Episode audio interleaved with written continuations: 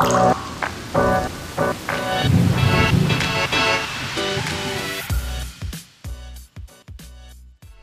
und herzlich willkommen zum Regenwassermanagement Podcast für die Baupraxis. In der Reihe Regenwasserbehandlung von A bis Z sind wir beim Buchstaben Y angekommen. Was könnte hinter Y stehen?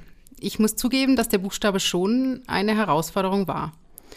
Umso mehr freue ich mich darüber, für die heutige Folge wieder einmal am KIT, dem Karlsruher Institut für Technologie, zu sein. Ich spreche heute mit Herrn Dr. Stefan Fuchs, Fachbereichsleiter Siedlungswasserwirtschaft und Wassergütewirtschaft am Institut für Wasser- und Gewässerentwicklung, kurz IWG, über und mit der Young Generation, sprich der jungen Generation. Wir reden über Ausbildungsmöglichkeiten bzw. Studienangebote am KIT und welche Berufsfelder mit einem solchen Studium ausgeübt werden können. Ganz besonders freue ich mich, dass Julian Schaffhäuser heute mit dabei ist. Er wird uns seine Geschichte als Student am KIT erzählen und was er jetzt als nächstes vorhat.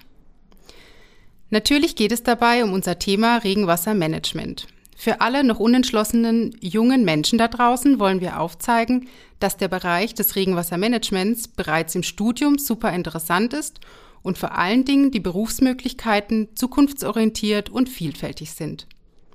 Teilen Sie diese Folge also gerne weiter. Ihnen wünsche ich viel Spaß beim Zuhören.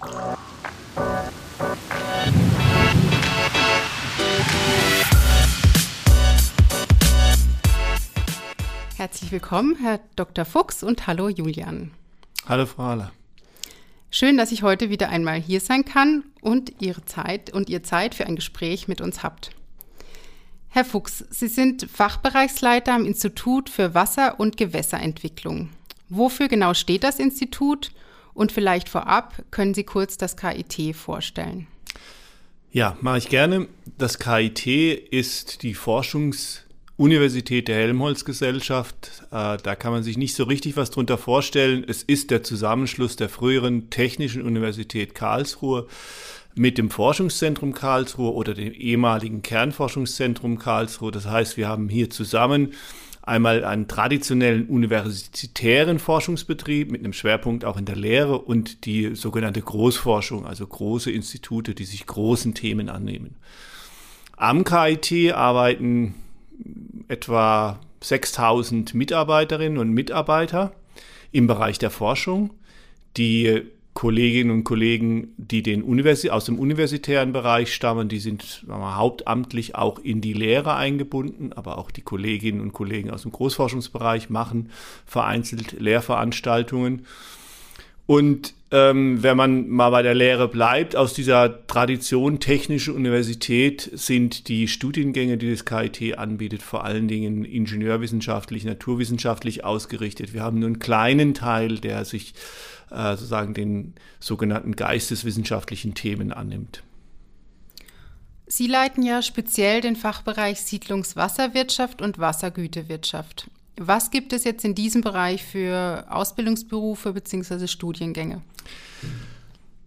Also die Studiengänge, fangen wir mit denen an, weil wir die unmittelbar hier äh, am KIT bedienen. Äh, die sind sehr breit gefächert äh, im Kern waren das traditionell die Bauingenieurinnen und Bauingenieure, aber zwischenzeitlich äh, sind die Interessenten für die ähm, Fächer, die wir anbieten, breiter aufgestellt. Es sind Geoökologen, äh, für die wir Lehrveranstaltungen anbieten, es sind Wirtschaftswissenschaftler, es sind in zunehmendem Maße auch Architekten und Landschaftsarchitekten, weil der Umgang mit Wasser im städtischen Umfeld immer stärker an Bedeutung gewinnt und deswegen eben auch äh, die Studierenden aus dem Bereich kommen und ähm, versuchen sich hier Grundlagenwissen zum Management von Wasserressourcen abzuholen.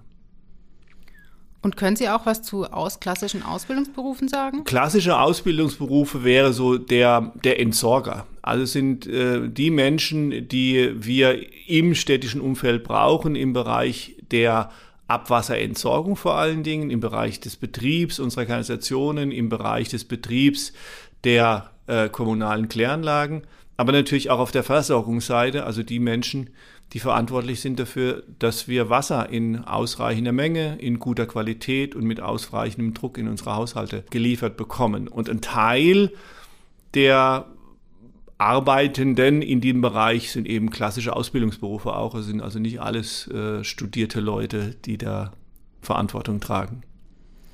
Jetzt kommen wir aber trotzdem nochmal zurück zum Studium. Ähm, wem würden Sie jetzt ein Studium in Ihrem Fachbereich empfehlen? Also was muss jemand mitbringen? Oder sollte jemand mitbringen? Ja, er muss, er muss erstmal äh, eine Hochschulreife mitbringen. Äh, er sollte sich, sollte ein gewisses Interesse an naturwissenschaftlichen Themen haben, was vielleicht sogar äh, als äh, einer seiner Schwerpunktfächer gehabt haben in den letzten Jahren äh, vor dem Abitur.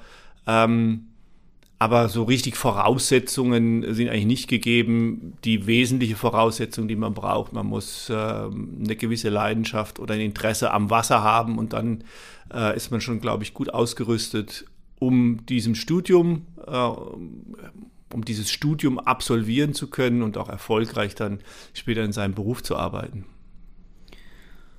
Und welche Berufe übt man dann schlussendlich damit aus? Klassisch, wenn wir nochmal wieder bei den Bauingenieuren anfangen, Bauingenieurinnen und Bauingenieure, die gehen in Planungsbüros. In der Regel, dort gibt es auch einen sehr, sehr großen Bedarf zurzeit. Äh, die Fachleute sind rar auf dem Markt und alle Absolventinnen äh, und Absolventen können quasi unmittelbar in den Job einsteigen. Ähm, darüber hinaus gibt es aber natürlich auch die Möglichkeiten der Umweltverwaltung, äh, auf lokaler Ebene, äh, bei den Landratsämtern, äh, auf der Ebene der Ministerien, ähm, die Umweltagenturen der Länder und des Bundes äh, bieten Arbeitsplätze. Also man hat ein relativ breites Portfolio an Möglichkeiten, äh, an dem man sich dann orientieren kann. Und noch kurz äh, vorab, wie, wie, findet das Auswahlverfahren statt? Also wie, was muss ich da, äh, gibt es ein Numerus Clausus oder wie? Wir haben, wir wählen aus sozusagen an, an zwei Stellen. Einmal, wenn man grundständig hier ein, ein Bachelorstudium aufnimmt, dann würde das klassisch äh, über einen Numerus Clausus geben, soweit mir das bekannt ist, äh, gehen. Soweit mir das bekannt ist, gibt es keinen Numerus Clausus für die Bauingenieure.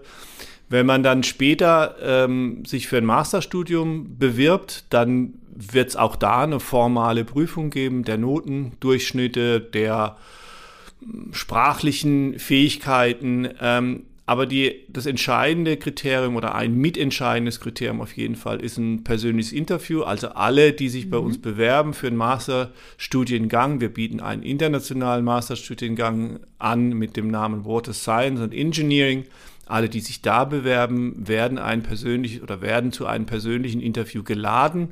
Und dieses äh, Interview oder das Ergebnis dieses Interviews hat eine große Bedeutung ähm, für die Aufnahme oder auch, eben auch Nichtaufnahme als Student. Wir prüfen vielleicht noch als Einsatz, wir prüfen äh, im Rahmen dieser Interviews vor allen Dingen auch, ob wir den Eindruck haben, dass die Kandidatinnen und Kandidaten die Anforderungen des Studiums bewältigen können und hier erfolgreich dann auch mit einem Master wieder nach Hause gehen. Das ist ein ganz wichtiges Kriterium. Mhm. Ja, schön, dass man das persönliche Gespräch sucht und nicht nur nach Zahlen äh, geht bei der Auswahl. Ja, Julian, äh, du warst ja in so einem Gespräch. Wie lief das damals bei dir ab? Ähm, das ähm, Gespräch lief eigentlich relativ entspannt ab. Da ähm, äh, war der Studiengangskoordinator und ein weiterer, ich glaube der Stefan Hilgert hier aus dem Institut bei mir ähm, dabei. Und dann wurde ich einfach so äh, Fragen gefragt, die im weitesten Sinne mit Wasserthemen zu tun haben. Ähm, also fachliche Fragen genau, auch. Fachliche, mhm. aber auch also ich kann mich, glaube noch daran erinnern, dass ähm, das dann halt auch alles auf Englisch gemacht wurde, mhm. weil eben die ganzen Module auf Englisch sind. Das wurde sicher geprüft und ich glaube, dann ging es irgendwie auch viel darum, so interdisziplinär irgendwie Verknüpfungen zwischen den Fachgebieten ein bisschen abzuprüfen, was da vorhanden ist, auch an Grundlagen und Wissen in den speziellen Bereichen. Und vielleicht erzähl noch mal ein bisschen was zu dir. Also wo, was hast du für eine Ausbildung gemacht? Was für ein Bachelorstudium? Und ähm, wie lange machst du dein Masterstudium noch? Wo stehst du gerade? Ich habe mein Bachelorstudium in Stuttgart gemacht. Ich habe da Umweltschutztechnik studiert an der Universität Stuttgart. Und dann habe ich mich danach umgeschaut. Ich hatte mich schon am Ende des Bachelorstudiums sehr in die Wasserrichtung vertieft.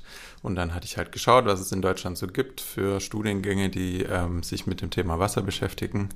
Äh, und da hat sich der hier am KIT sehr angeboten, äh, da ich die internationale Ausrichtung äh, des Studiengangs auch sehr ansprechend fand. Ähm, genau, und dann habe ich 2019 hier angefangen äh, mit dem Master und bin mittlerweile im fünften Semester und bei mir steht jetzt nur noch die Masterarbeit an. Okay, dazu kommen wir gleich noch. Aber ähm, vielleicht kannst du kurz für die Hörer erklären, was sind so Inhalte von diesem Masterstudium? Also was für Fächern hat, Fächer hat man, was lernt man so? Ja, also man kann anfangs sich entscheiden zwischen drei ähm, Profilen, die es gibt im Studiengang. Da gibt es einmal das Profil A, das geht eher so in die Siedlungswasserrichtung. Das Profil B ist dann eher so wasserbaulich, äh, viel bei den Bauingenieuren, aber auch Strömungsmodellierung und so numerische Simulationen und sowas. Und das Profil C ist dann eher Richtung Gewässerökologie. Und dann gibt es noch das Profil D, das ist dann so ein Mix aus allen Profilen. Dafür habe ich mich entschieden, äh, weil ich eigentlich alle Themen ganz interessant fand und es auch attraktiv fand, dass man sich da so sehr breit aufstellen kann in den Bereichen. Und wo kommen so deine Kommilitonen her und was für äh, Hintergründe haben die? Das ist sehr unterschiedlich. Also ich habe mexikanische Kommilitonen, Südkorea, ähm, Argentinien, vereinzelt auch ein paar Deutsche, ähm, Amerika, äh, Iran, Pakistan. Also da ist wirklich alles Mögliche dabei. Genau. Was war die zweite Frage? Und was haben die so für Hintergründe? Also ah, welche ähm, Studiengänge? Ja, also da sind Verfahrensingenieure dabei, ähm, Geoökologen, Meeresbiologen, Bauingenieure. Da ist wirklich ähm, vieles dabei. Okay, schöner Mix. Jetzt steht ja deine Masterarbeit an. Ähm, vielleicht sagst du dazu kurz was. Was ist dein Thema? Wie kam es dazu? Und wie geht es jetzt los? Genau. Also im Rahmen des Studiums muss man auch eine Studienarbeit machen, die steht dann vor der Masterarbeit an, um einen nochmal ein bisschen so heranzuführen an das wissenschaftliche Arbeiten, das dann in der Masterarbeit ansteht. Und da kann man sich eigentlich relativ frei ähm, thematisch bewegen, was diese Studienarbeit angeht. Und ich habe eben Freunde in Südafrika, die ein Gästehaus betreiben und die sind an keine öffentliche Infrastruktur angeschlossen und haben deswegen ein Wasserversorgungs- und Entsorgungssystem dort ähm, verbaut und ich fand das spannend. Und dann bin ich zum Herrn Fuchs äh, gegangen und habe gefragt, ob man da nicht äh, was draus machen kann. Genau, und dann war dieses Thema der Studienarbeit eben die Bestandsanalyse des Systems und das Thema der Masterarbeit ist jetzt eine weitere Behandlung des Grauwassers zu planen. Da werde ich jetzt dann auch nochmal vor Ort sein, um Proben zu nehmen und das äh, Grauwasser, also Teile des Abwassers, ähm, auf Wasserparameter zu untersuchen, damit ich dann eine optimale Behandlungsstufe ähm, ja, ausweisen kann. Das du sagst, du nimmst Proben. Hast du dann dort ein, ein, Labor, mit dem du zusammenarbeitest oder wie funktioniert genau, das? Genau, da hat sich jetzt eine Kooperation ergeben mit der Universität in Stellenbosch und dann ähm, werde ich dort im Labor die Proben analysieren. Sehr schön. Jetzt, ähm, wie lange wie lang bist du an der Masterarbeit dran? Also wann bist du dann fertig? Äh, die Masterarbeit sind insgesamt sechs Monate mhm. und ich werde dann Ende August fertig sein. Und dann gibt es abschließend eine mündliche Prüfung noch oder eine Präsentation? Genau, eine Präsentation, eine, ähm, so ein Kolloquium. Also da ähm, stellt man dann halt vor, was man gemacht hat in der Arbeit und dann werden noch ein paar Fragen dazu gestellt. Okay. Ja. Und gibt es schon Pläne für danach? Ja, also ich äh, würde gerne in dem Bereich dann auch beruflich orientieren, äh, weil ich gerade die internationale Zusammenarbeit da sehr schön finde. Oh, mich das Thema auch sehr interessiert. Genau deswegen würde ich oder werde ich jetzt auch mich in den nächsten Monaten informieren, was da für Möglichkeiten gibt. Aber ich glaube, da gibt es relativ viele und schöne Möglichkeiten. Äh, und dann werde ich mich auf Ende des Jahres mir einen Job eben suchen, genau. Ja, wir sind schon am Ende der Aufnahme. Ganz herzlichen Dank, Herr Fuchs, und ganz herzlichen Dank, Julian. Wir wünschen dir alles. Gute für deine Zeit, für deine Abschlussarbeit. Dankeschön. Ja, viel Erfolg in Afrika und auch hoffentlich eine, ja, eine schöne Zeit. Ich hoffe, du siehst auch einiges aus Afrika. Ich habe gehört, du bist nicht zum ersten Mal dort. Und ja, alles Gute für dich. Dankeschön. Vielen Dank, Frau Haller, dass Sie nochmal bei uns waren und äh, Sie sind immer herzlich willkommen, wenn es Bedarf gibt äh, zum weiteren Austausch. Melden Sie sich äh, und Sie sind herzlich eingeladen. Vielen Dank. Ja, ich hoffe, Ihnen hat diese etwas andere Podcast-Folge gefallen und Sie hören auch beim nächsten Mal wieder rein. Bis dahin, tschüss. Tschüss.